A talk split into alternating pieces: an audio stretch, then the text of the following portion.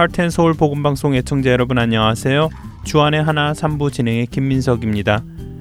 조선 기독교 선교 역사를 돌아보면 초창기에는 해외의 각 교단에서 선교사들을 파송했습니다. 그중 장로교의 언더우드 선교사, 감리교의 아펜젤러 선교사는 거의 모든 기독교인들이 한 번쯤은 그 이름을 들었을 정도로 유명하지요. 하지만 조선 기독교 역사에 이 두 분의 선교사만 계신 것은 아닙니다. 장로교와 감리교 외에 침례교의 선교사도 계셨는데요. 혹시 침례교 최초의 선교사가 누구인지 아시겠습니까? 캐나다에서 온 말콤 페닉 선교사를 말씀드리는 것인데요. 사실 그는 처음부터 조선에 오고 싶었던 선교사는 아니었습니다. 그는 정규 교육이나 신학교도 가보지 못했기에 그는 단지 자신이 살고 있던 캐나다에서 사업을 하며 선교사보다는 이웃을 향한 전도자로 살아가기를 바랬던 사람이었습니다. 그러나 정규 교육도 다 받지 못하였고 신학교도 가본 적이 없는 그가 하나님이 주신 소명을 따라 순종하였을 때 하나님께서는 그를 통해 조선에 어떤 일을 이루셨는지 여러분과 함께 나눠볼까 합니다. 첫 찬양 함께 하시고 이야기 계속 나누겠습니다.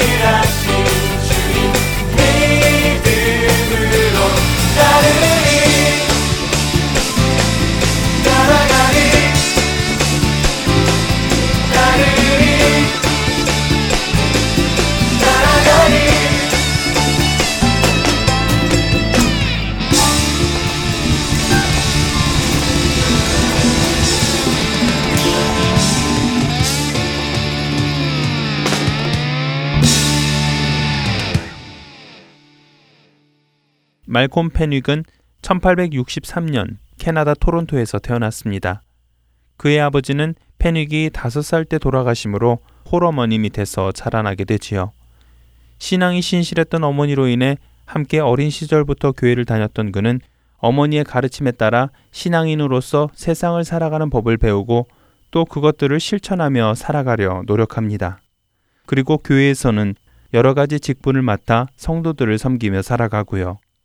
하지만 훗날 그의 고백을 들어보면 그는 이처럼 눈에는 모범적인 신앙생활을 하는 것처럼 보였지만 당시 자신은 예수님을 인격적으로 만나지 못했다고 이야기합니다.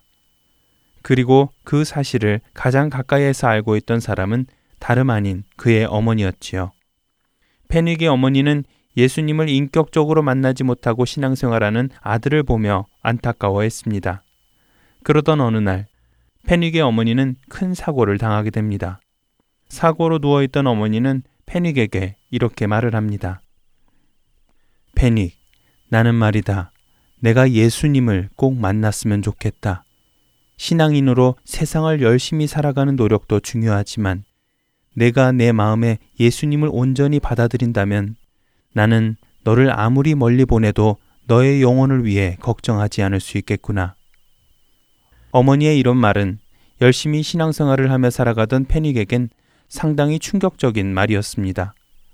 어머니의 이 말에 패닉은 예수님을 만나고자 2년 동안을 고심하며 때로는 산에 올라가 때로는 밤을 새워가면서까지 예수님을 만나게 해달라고 기도합니다. 하지만 그의 이런 온갖 노력에도 불구하고 그는 예수님을 만나기는 커녕 오히려 좌절만이 커져갔지요. 그리고 그 좌절이 그렇게 커져가던 어느 날, 펜윅은 자신이 구원받을 자격이 없는 완전한 죄인인 것을 깨닫기 시작합니다.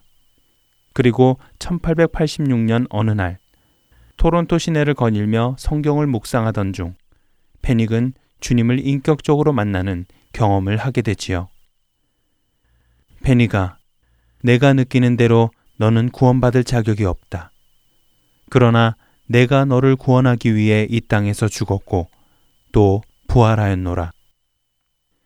성경을 묵상하는 가운데 말씀으로 다가오시는 예수님을 경험한 그는 그때부터 죄사함을 받은 기쁨과 구원의 확신을 갖게 되고 선교사의 소명을 받게 됩니다. 하지만 정규 교육을 다 받지 못했던 그는 일반 학교는 물론 신학교 교육도 받지 못했기에 선교를 나가는 것은 자신이 할 수 없는 일이라고 생각하며 포기합니다. 그리고 당시 그는 철물 도매업을 하고 있었기에 사업을 하며 선교사보다는 전도자로 살아가고자 하는 마음이 더욱 강했었지요. 그렇게 선교사의 소명을 외면하고 사업가로 또 전도자로 살던 그에게 한 사경회에 참석하게 되는 기회가 생깁니다. 그 사경회에서 그는 중국 선교사 허드슨 테일러의 강연과 함께 프린스턴 대학 출신 학생 자원운동가인 로버트 와일더 선교사의 간증을 듣게 되지요. 그들의 강연과 간증을 통해 페닉은 그동안 하나님께 변명해 오던 마음을 버리고 자신을 쓰시겠다는 하나님의 음성에 순종하기로 결심합니다. 그리고 어디로 선교를 갈지 기도하기 시작하지요. 때마침 캐나다 신문에서는 당시 의료 선교사로 조선에 가 있던 존 헤론 박사의 아내가 복음을 전했다는 이유로 감옥에 수감되었고 조만간 교수형에 처해질 것이라는 내용의 기사를 전하고 있었습니다. 그 기사를 본 펜윅은 자신이 가야 할 곳이 바로 그 조선임을 깨닫습니다. 페닉은 그 마음을 받은 후 바로 준비하여 1889년 12월 8일 조선 땅에 첫 발을 내딛게 되지요. 조선에 도착한 후 페닉은 먼저 조선말을 배우기 위해 10개월간을 조선말 공부에 전념합니다. 하지만 언어에 재능이 없던 그는 조선말을 하는데 큰 진전이 없자 고민에 빠지게 됩니다. 언어를 먼저 배우려 했던 그는 방법을 바꾸어 이미 복음을 전해 듣고 신앙생활을 하고 있던 황해도 소래의 조선인 기독교인들 사이로 들어가 그들과 함께 문화를 배우고 조선어를 배우며 동시에 그들에게 성경을 가르치며 선교의 삶을 시작합니다. 조선에서의 생활이 약 4년이 지날 무렵인 1893년 그는 잠시 캐나다로 귀국하게 됩니다. 그리고 아도니람 고든 목사가 운영하는 보스턴 선교 훈련 학교에서 선교사로서의 훈련을 3년간 받게 되지요. 이 훈련을 통해 그는 침례교 신앙을 가지게 됩니다. 3년간의 훈련 후인 1896년 패닉은 다시 조선의 함경도 원산으로 선교를 떠납니다.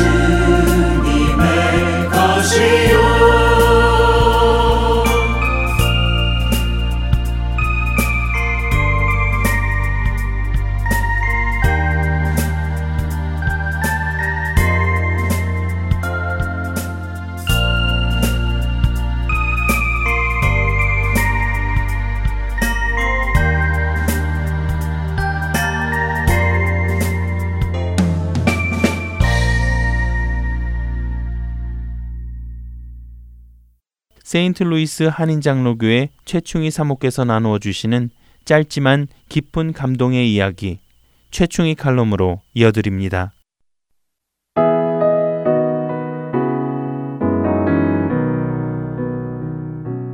애청자 여러분 안녕하세요. 지난 한 주간도 주 안에서 평안하셨는지요? 오늘은 제가 30일 전쟁이라는 제목을 가지고요. 애청자 여러분들에게 제가 경험한 영적 전쟁 이야기를 나누려고 합니다. 나누기 전에요. 한 가지 애청자 여러분들께 양해를 구하고자 합니다. 한 사람의 영적인 어떤 경험은 지극히 개인적이고 또 그 경험이 과연 하나님으로부터 온 것인가 또 성경적인가 하는 검증이 필요하다는 생각을 하게 됩니다. 저는 제가 왜 이런 경험을 하게 된 것인지 또 그 이유에 대해서는 아직도 정확히 분명하게 알지를 못합니다. 그것이 심리적인 이유로 시작되어서 영적인 것에까지 영향을 준 것인지 아니면 처음부터 악한 영의 공격이었는지 정확히는 잘 모르겠습니다. 그 원인이 어디에서 비롯된 것인지는 정확히 알지 못하지만요. 그럼에도 원인보다는 제가 경험한 악한 영과의 사투를 통해서 한 가지 분명하고도 너무나 중요한 사실을 절절하게 경험하고 깨달았기 때문에요. 그 깨달은 것을 나누고자 합니다. 그것이 무엇인가 미리 말씀드린다면요. 너무도 당연한 말인 것 같지만요. 그것은 영적 전쟁에 있어서 가장 강하고 위대한 무기, 그것은 그 어떤 것도 아닌 하나님의 말씀, 그리고 성령 안에서의 기도라는 것입니다. 말씀의 위력, 그 위대함을 저는 생전 처음 접하는 실제의 악한 영과의 싸움에서 경험하게 되었던 것이죠. 말씀과 기도만이 영적 전쟁의 무기라는 사실을 제 몸으로 체험을 한 것입니다. 그리고 이 나눔의 또 다른 이유는요, 혹시나 저와 비슷한 영적 싸움을 하시는 분들이 계시다면요, 저의 경험을 통해서 조금이라도 힘을 얻으셨으면 하는 바람으로요. 응원을 보내드리고 싶어서 이 칼럼을 보내드립니다. 사모님, 어, 저 상의 드릴 게 있어요. 문 집사님은 미국 직장에 취업이 된 남편을 따라 이민을 오신 분입니다. 과학도이셨던 미모의 문 집사님. 그 문 집사님이 어느 날 저에게 전화를 주셨습니다. 사모님, 아, 전화상으로는 말씀드리기가 어려울 것 같고요. 지금 좀 저희 집에 와주실 수가 있으신지요? 꽤 늦은 저녁 시간이었지만 전화로 들려오는 문 집사님의 목소리에 절박함이 느껴져서요. 저는 그날 문 집사님을 찾아갔습니다. 집사님은 저를 보자 긴 한숨부터 쉬시더니요. 오랫동안 아무에게도 말하지 못했던 자신의 고민을 털어놓기 시작하셨죠. 사모님, 아, 제 안에요. 어떤 소리들이 있어요. 제가 아닌 다른 목소리예요. 네? 목소리라고요? 어떤 저를 야유하기도 하고요. 또 비웃고 정죄하고 두려움도 주고요. 또 협박도 하네요. 요즘은 저보고 자꾸 죽으라고 해요. 저보고 죽으래요. 언제부터 그러셨나요? 오래됐어요. 남편이 며칠 회사 일로 출장을 가서 혼자 있게 되면요. 좀 더 심해져요. 밤새 그 소리 때문에 무서워서 잠도 잘 수가 없고요. 제가 우울증으로 한동안 고생을 했었거든요. 지병이 있어서 약도 먹고 있고요. 그런데 영적으로 이런 공격을 당하니까요. 정말 도저히 괴롭고 무서워서 살 수가 없네요. 어쩌면 좋겠어요, 사모님? 문 집사님은 헬스케진 얼굴로 이렇게 하소연을 하셨습니다. 평상시에 문 집사님은 극히 정상적인 분이셨기 때문에 환청을 듣는다는 정신질환자로 생각하기에는 석연치 않다는 생각이 들었죠. 더구나 저는 전문가도 아니기 때문에 집사님의 그 말에 뭐라 판단을 내리기가 쉽지가 않았습니다. 저는 그날 어, 한참을 문 집사님과 대화를 나누면서요. 문 집사님은 복음에 대해 분명한 확신을 가지고 있지 않다는 생각을 하게 됐고요. 또 오랫동안 우울증으로 약을 복용하고 있어서 정신적으로도 매우 예민하고 약해져 있다는 사실도 알게 됐죠. 혼자 지내는 시간이 많으니까 또 그 증상들이 더 심화될 수 있다는 생각도 들었고요. 그래서 저는 문 집사님에게 이렇게 권해드렸습니다. 우선 말씀 공부에 참여하시면서 다른 성도들과 친밀하고 건강한 교제권을 좀 가지시면 좋겠다고 권해드렸고요. 또 몸을 움직이는 취미 생활도 권장해 드렸어요. 혼자 기도하는 시간을 줄이라고도 말씀을 드렸는데요. 왜냐하면 당시에는 집사님이 성경 말씀에 대한 이해가 확실하지가 않으시다는 생각 때문에 오히려 기도하는 중에 악한 영들에게 더 공격을 받으실 것 같았기 때문이죠. 그리고 정신과 의사도 계속적으로 상담을 받는 것이 좋겠다고 권해드렸습니다. 때로 우울증 약이 그런 부작용을 유발하기도 하기 때문이죠. 그렇게 저로서는요, 여러 가지 방법을 생각해 보지 않을 수 없었습니다. 저는 문 집사님께 힘들 때는 언제든지 연락해서 함께 기도하자고 말씀드렸어요. 그날 이후 문 집사님은 자주자주 저에게 전화로 기도 부탁을 하시면서요, 상담을 요청해 오기도 하셨죠.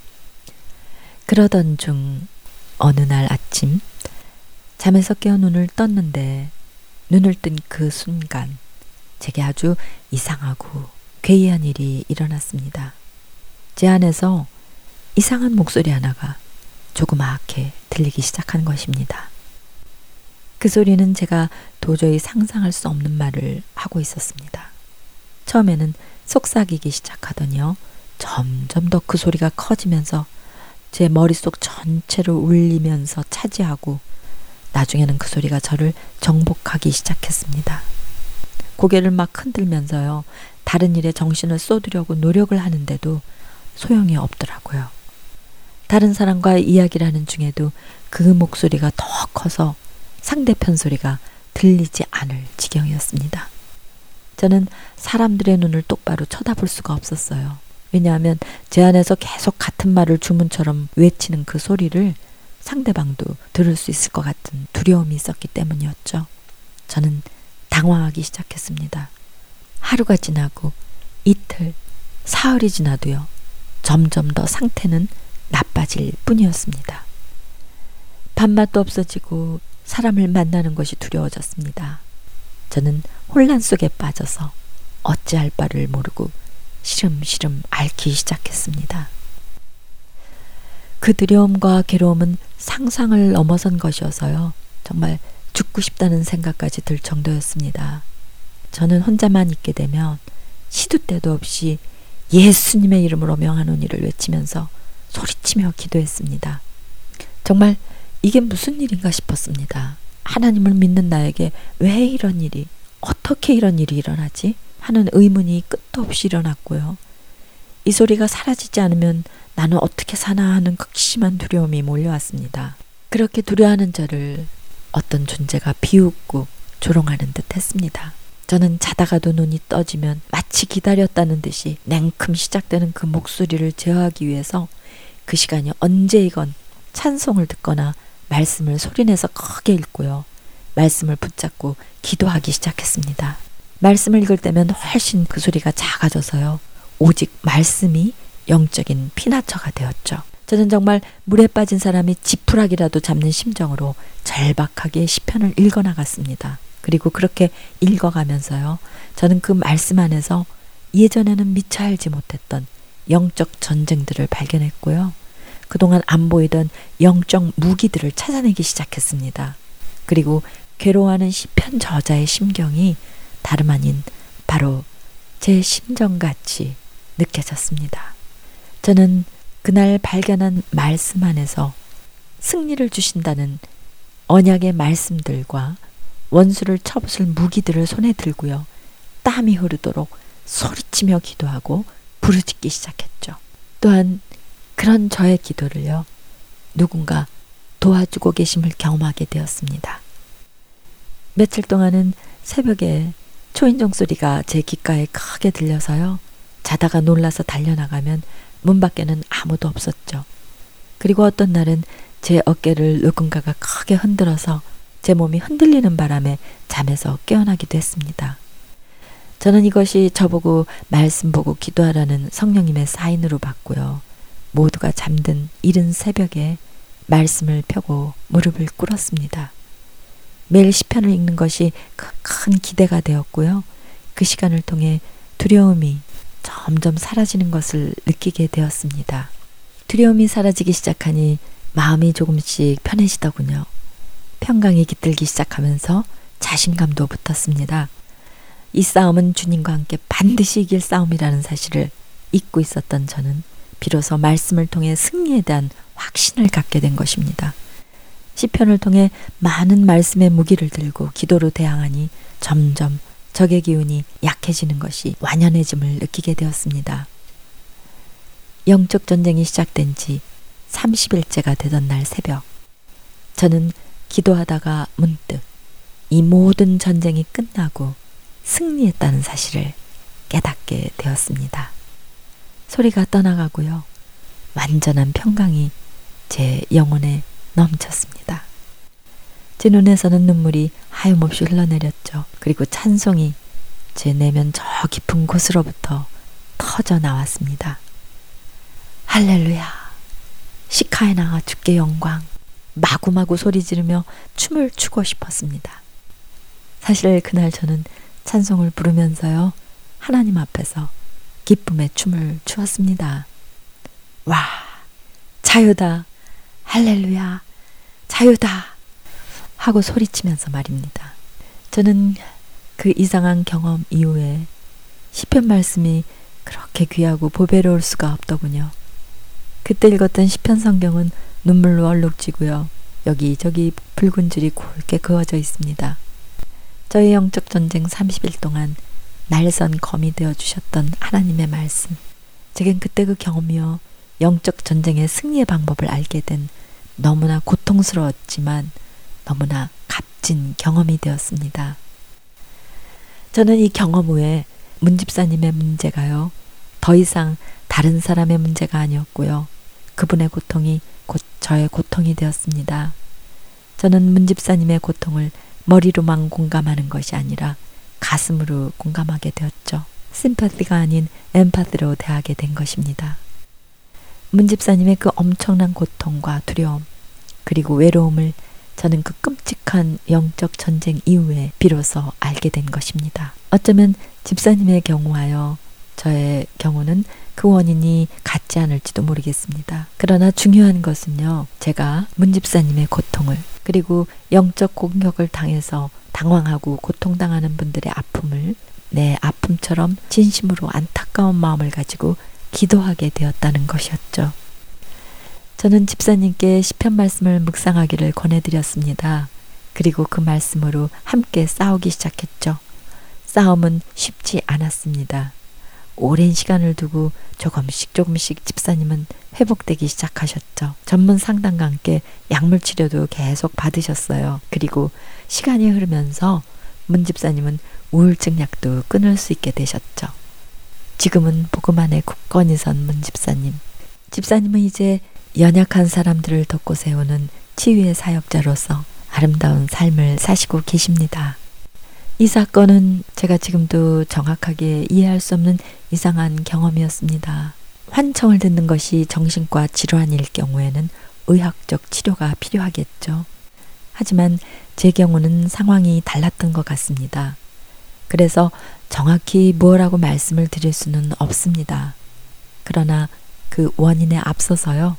앞에서 말씀드린 대로 두 가지만큼은 이 경험에서 잊지 않기를 원합니다. 이 시련을 통해서 영적 전쟁의 최대 무기는 하나님의 말씀뿐이라는 것을 제가 확실히 알게 되었습니다.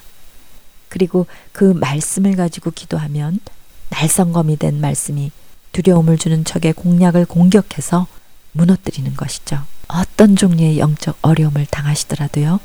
승리의 비결은 하나님의 말씀입니다. 그 하나님의 말씀을 붙들고 두려움을 대적하며 주 예수님과 함께 마귀에게 대적할 때 마귀는 떠나갑니다.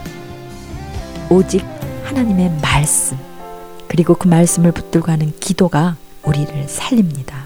이 살아있고 운동력 있는 능력의 검을 주신 하나님께 감사와 찬송을 올려드립니다. 시카이나 주께 영광.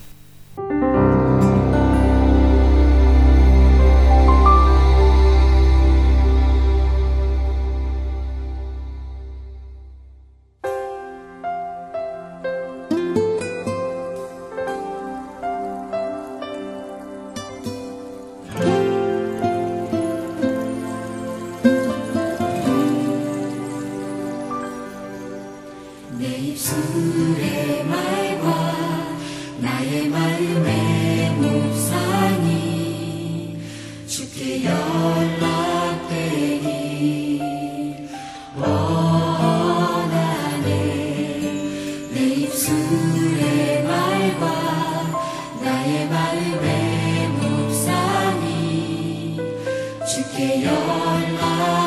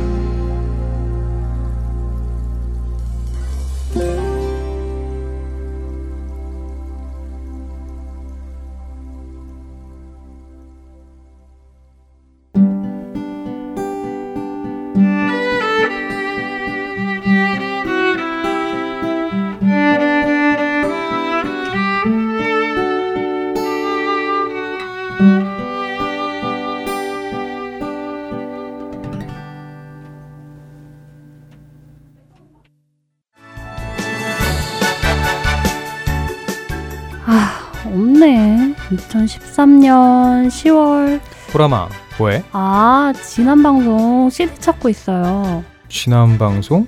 왜? 오빠도 알지? 채충이 칼럼 그 프로그램 너무 좋았는데 다시 듣고 싶은데 CD가 더 없어 아 그거 CD가 없어도 들을 수 있는 방법이 있긴 있는데 알려줘 말어 아 진짜?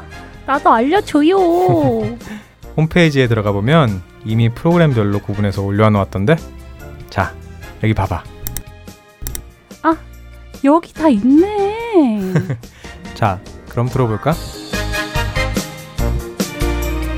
최충희 칼럼 외에도 성경여행, 아나크리노 시즌 1, 주님은 누구십니까? 고민이 있어요 등 많은 프로그램들이 듣기 쉽게 따로 모아져 있습니다. 복음방송 홈페이지 www.heartandseoul.org로 접속하셔서 특별 방송 모음을 클릭해 주세요.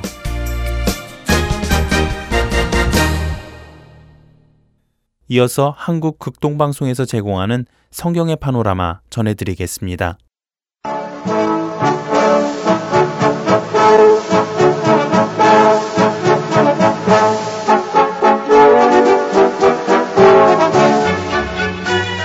성경의 파노라마.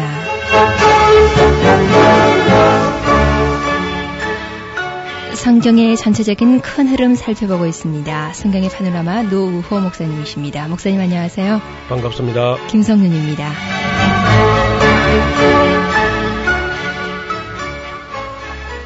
네, 오늘 우리는 바울이 에베소에서 기록했고 고린도에 보내진 그 편지들에 관해서 같이 살펴보려고 합니다. 고린도는 고대에 그 고린도 전후서가 쓰여질 그 당시에는 아테네와 함께 아가야 지방의 아주 큰 항구 도시로 그렇게 기록이 되어 있습니다. 지금은 그 저희들이 가보니까 고린도가 많이 위축돼 가지고 인구 한 2만 정도 되는 아주 작은 그저 항구로 되어 있는데 아테는 요 상대적으로 이제 커졌고요. 지금 현재 고린도는 아주 많이 미약하게 되어 있습니다.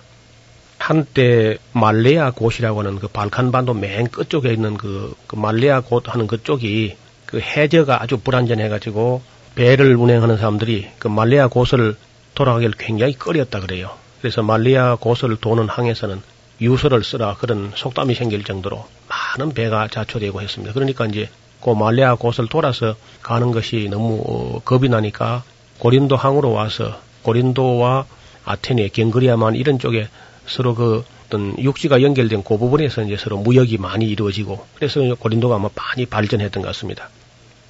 근데 이 고린도에 바울이 도착을 해서 거기 체류했던 기간은 한 1년 6개월 정도.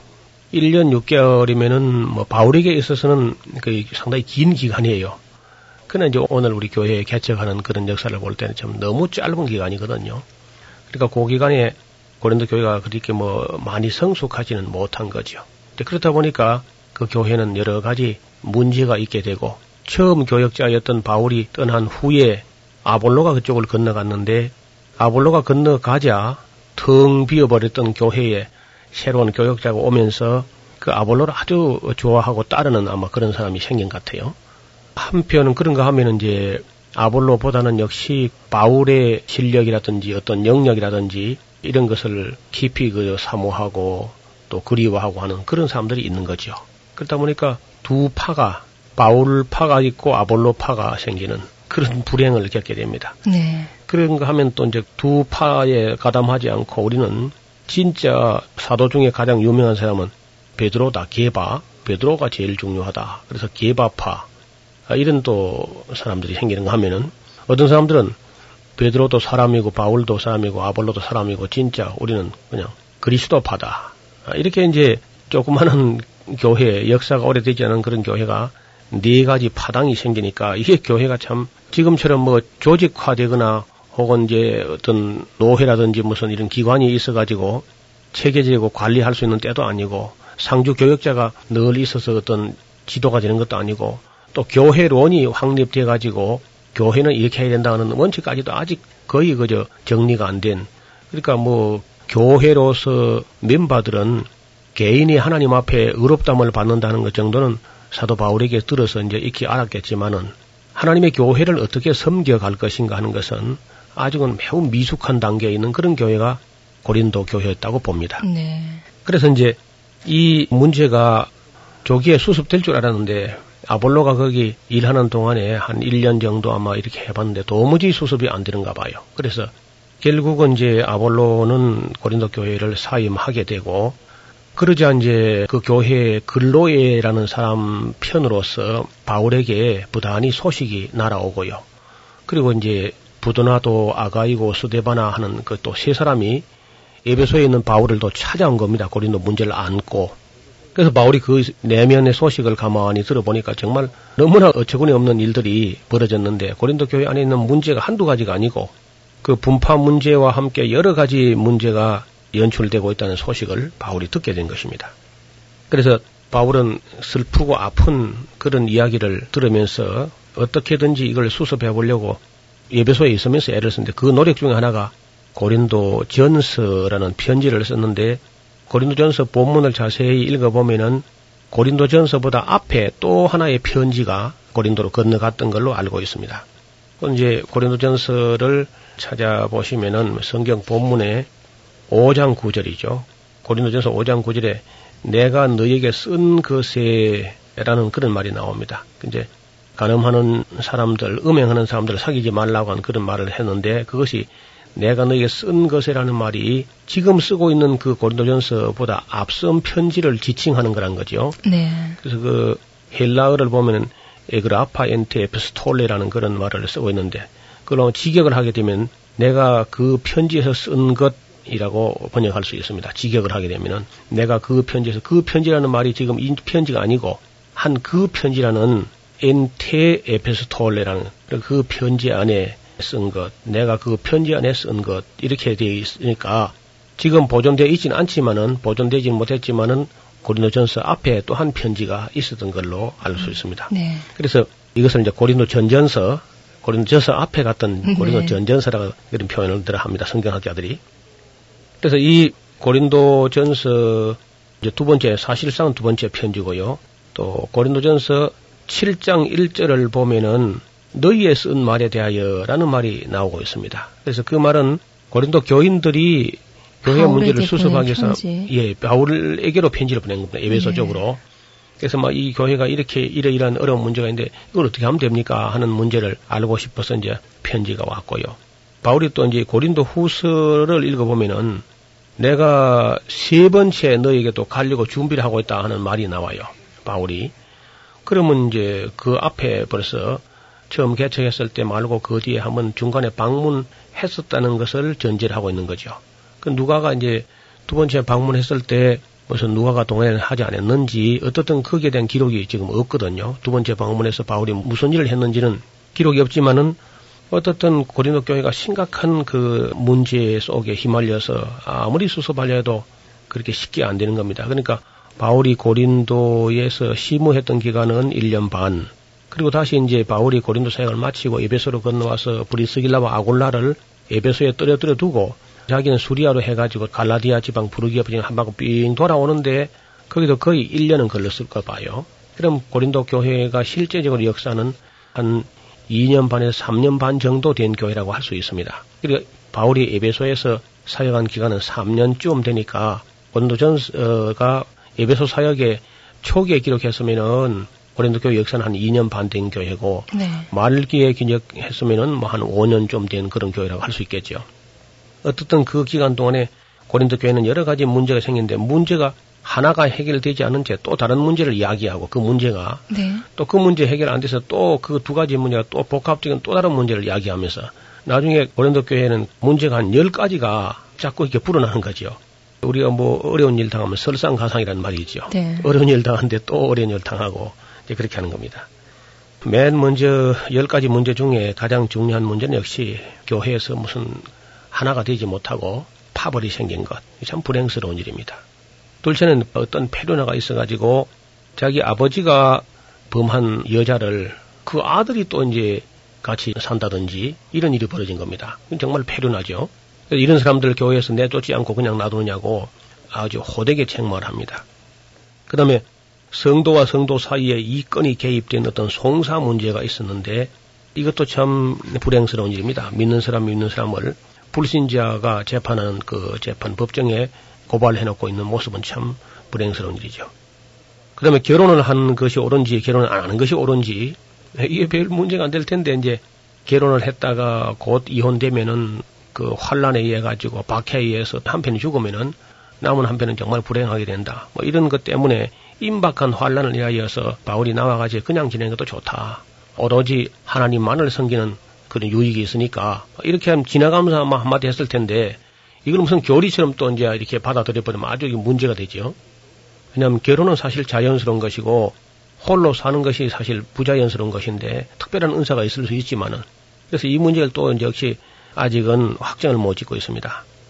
그 다음에 우상의 재물 문제인데 이 우상의 재물은 우상 앞에 제사를 지내고 먹는 거는 말할 것도 없이 안 되는 거지만은 문제는 그 고린도에는 아프로디테 신전이 있어가지고 거기서 너무 많이 바쳐진 재물들을 이방 신전에서 그걸 다 소화시키지 못하고 시장에 내다 파는 게 있는 겁니다. 네. 이런 걸 먹을 수 있느냐 없느냐 이거 참 지금 우리에게는 별 문제가 안 돼도 그때는 아주 심각한 문제였지요. 그러면 이제 사도 바울이 사도가 아니라는 이 문제도 이거 상당히 또 심각한 문제입니다. 사도의 권위가 흔들리게 되면은 바울이 전한 복음의 권위까지 흔들리게 되니까 바울이 아주 뭐 거기 강력하게 항변하죠. 내가 왜 사도가 아니냐고. 다른 교회는 사도가 아닐지도 내가 적어도 너희에게는 사도다. 내가 그렇게 아주 강력하게 자기 사도권을 변명합니다. 그 다음에 여인들이 예배 시간에 머리에 수건을 쓰는 문제, 이것도 이제 말썽이 되었고요. 그 다음에 주일날 예배 후에 이루어지는 아카페라고 하는 애찬이 있습니다. 그 사랑의 애찬을 나누는데 이것이 이제 또 문제가 되고, 그 다음에 가장 심각한 문제는 이제 은사 문제. 예, 은사 문제. 이거 복잡하게 다뤄지는데 대부분 우리가 12장, 고린도전서 12장이 은사장이다, 13장은 사랑장이다, 그렇게 외우고 있는데 사실은 그렇지 않고요. 12장, 13장, 14장 이 연이어서 역시 은사 문제를 다루고 있습니다. 네. 아무리 그런 무슨 은사가 있다 할지라도 사랑으로 행하지 않는 은사는 무용지물이다. 천사의 방언을 하고 사람의 말을 다 한다 할지라도 사랑이 없으면 그건 소음에 불과하고 깽과리에 불과하다. 그러니까 아주 사람들은 되게 지금도 은사만 받으면 그게 다한 것처럼 생각해 계시는데 그 은사를 가지고 사랑으로 실천하지 않으면 무익한 것이다 그런 얘기죠. 그 다음에 이제 부활에 관한 문제가 나오는데 헬라 사람들, 헬라 철학에 물든 사람들은 육체가 부활한다는 것은 아주 용납하기 어려운 문제였지요. 그 다음에 이제 연보에 관한 문제를 맨 마지막으로 다루면서 적어도 10가지 내지 11가지 문제가 조그만한 교회 말이죠. 그렇게 교회를 어렵게 하고 있습니다. 우리가 혹시 어느 교회를 찾아갔거나 새로 출석한 교회에 이런저런 문제가 있을 수 있습니다. 그 문제를 이제 수습하기 위해서 바울이 그 애태우는 그런 마음은 고린도 전 후서를 읽어보면은 바울의 애태우는 가슴이 훤히 들여다 보이는 것 같아요. 그래서 결국 이제 이 편지를 써서 고린도전서 지금 우리 갖고 있는 이 고린도전서 사실상 이 두 번째 보내는 편지인데 이걸 이제 디모데가 아마 가지고 가는 것 같이 보입니다. 고린도전서 16장 10절에 보면은 편지를 다 쓴 다음에 마무리하려고 할 때 디모데가 이르거든 너희는 조심하여 저로 두려움이 없이 너희 가운데 있게 하라 그런 말을 쓰고 있습니다. 이게 왜 이런 말이 있을까요? 고린도 사람들이 어떤 면에서는 좀 거칠고요. 항구가 좀 그럴 수가 있지요. 항구라는 곳에서 거친 파도와 바다와 싸우는 그 바다 사나이 해양 기질이 있는 사람들이 아마 내륙에 있는 사람보다 훨씬 더 강한 면이 좀 보이거든요. 네. 바울이 고린도에 처음 사역을 할 때 자기 기억을 더듬어서 고린도전서 앞부분에 보면은 내가 너희 가운데 그 할 때 심히 두렵고 떨었다. 그런 얘기를 합니다. 그리고 그 전, 그 마음이 위축돼 가지고 전도를 못 하고 있었어요.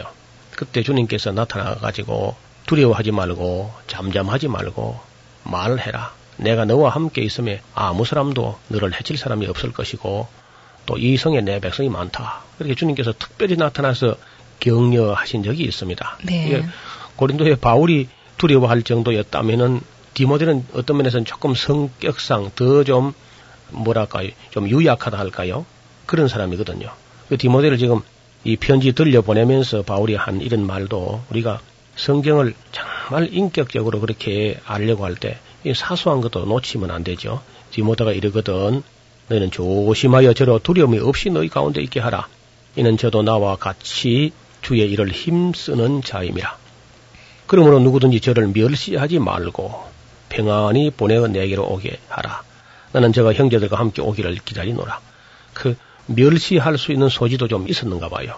뭐 그저 디모데야 오늘 우리가 볼 때는 굉장한 사람이지만은 그 철이 없는 교회일수록 사람을 멸시하기 쉽거든요. 네. 사람을, 왜 물어보고 바울까지 멸시하고 바울이 사도다 아니다 하는 그런 분위기에서 디모데가 갔을 때 디모데를 뭐 아주 어린아이 취급할 수 있는 그런 소지가 다분히 있는 거죠. 그 다음에 이제 그 12절, 16장 12절 보면요. 형제 아볼로에 대하여는 저들의 형제들과 함께 너에게 가라고 내가 많이 권하되 지금은 갈 뜻이 일절 없으나 기야가 있으면 가는 때가 아니겠나. 그렇게 말하는 장면이 나옵니다.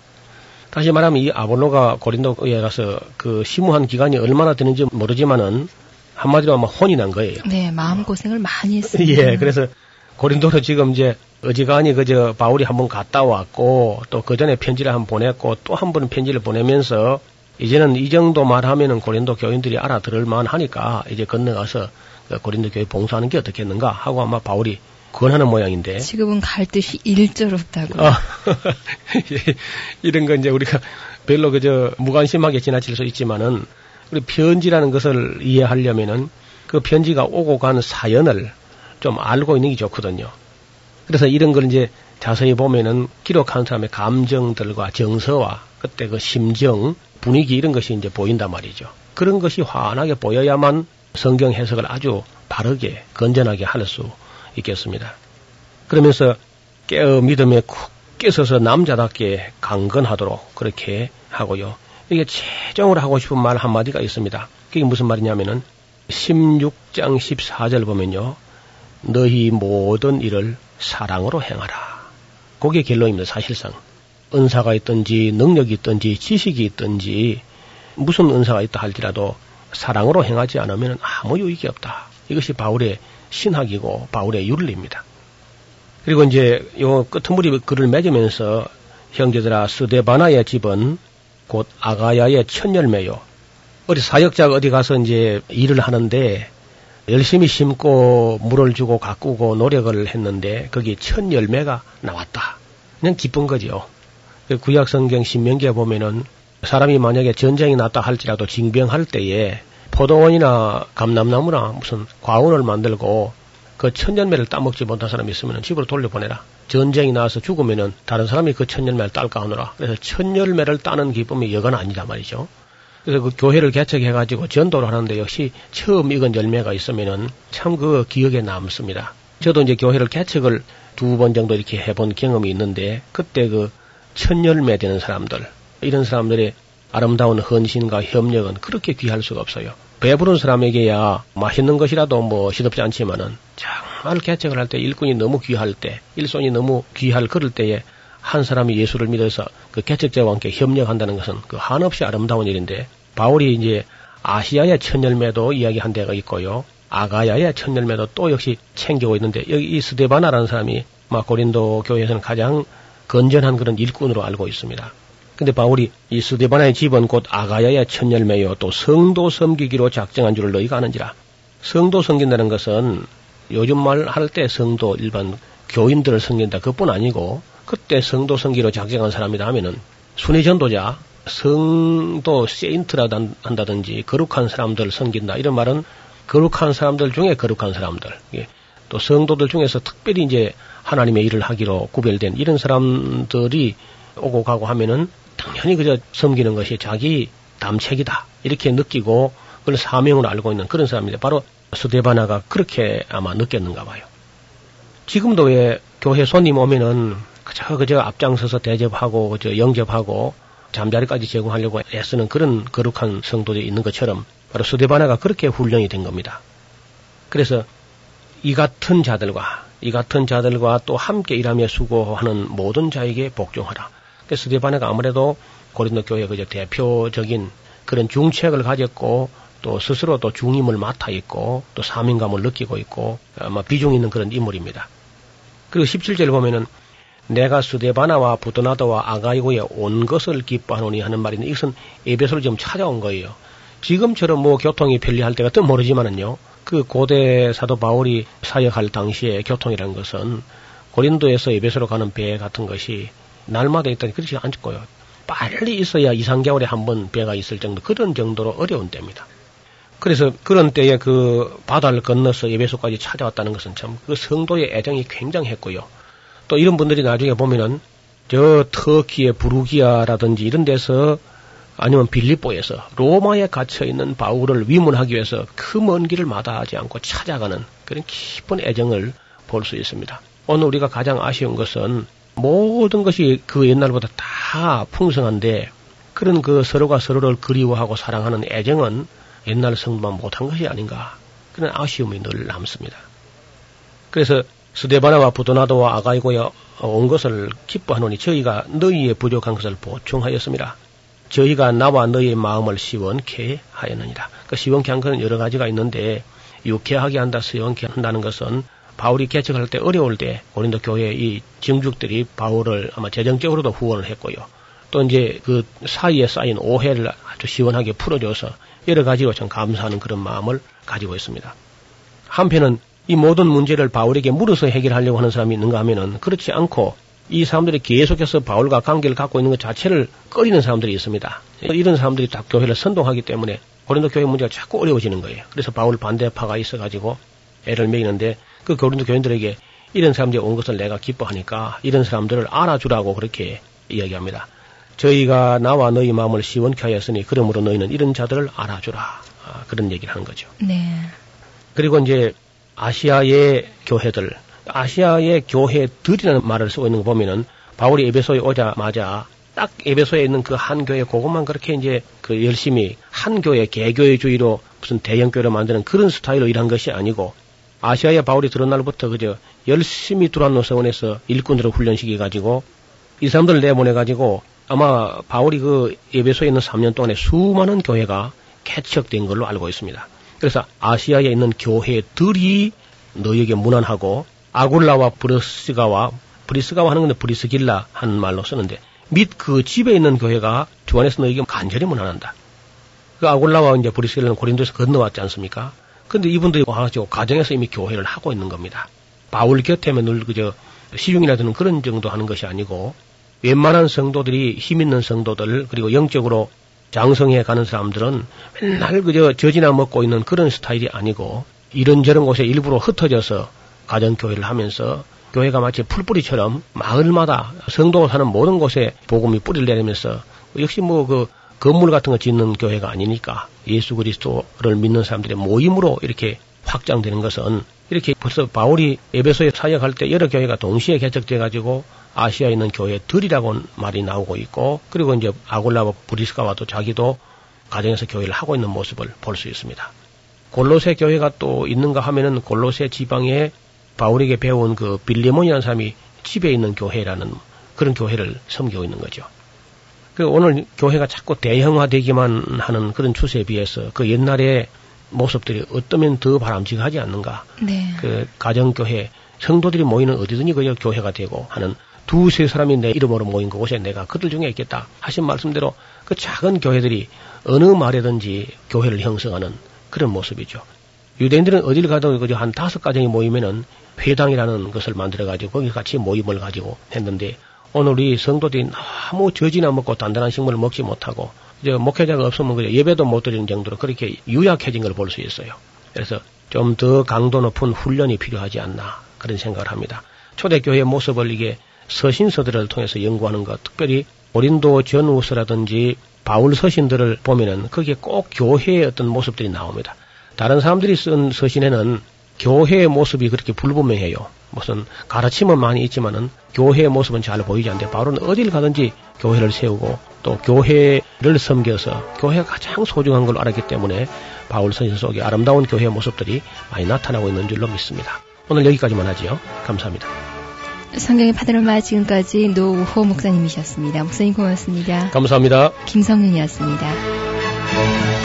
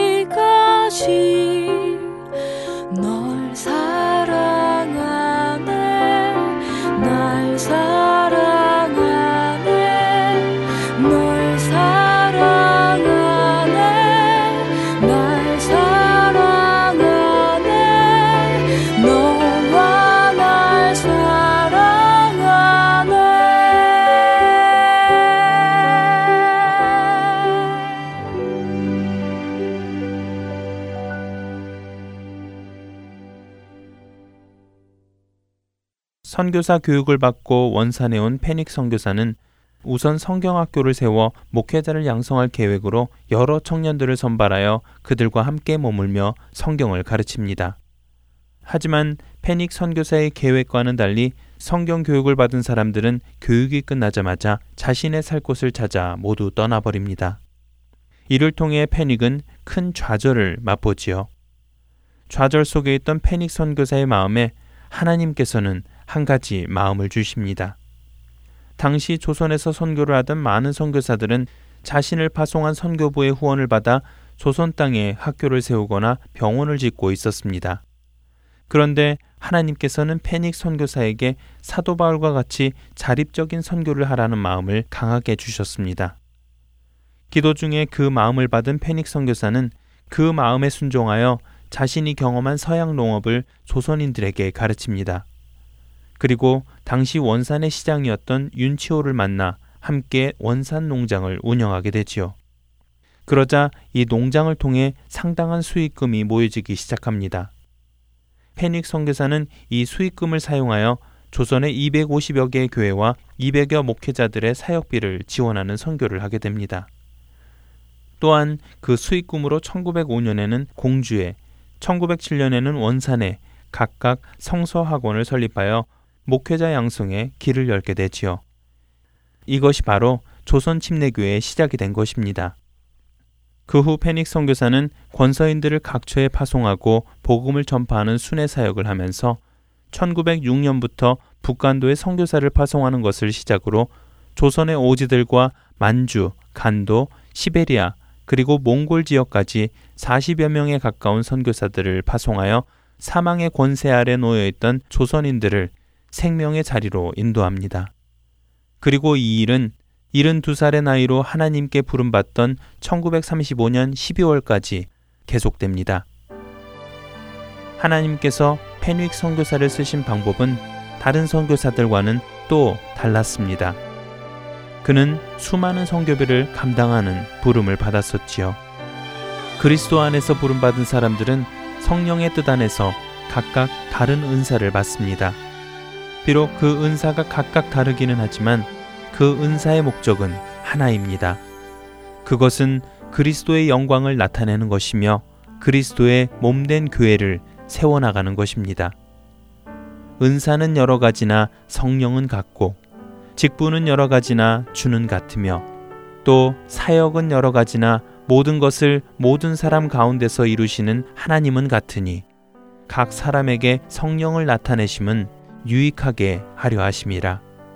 고린도전서 12장 4절에서 7절의 말씀입니다.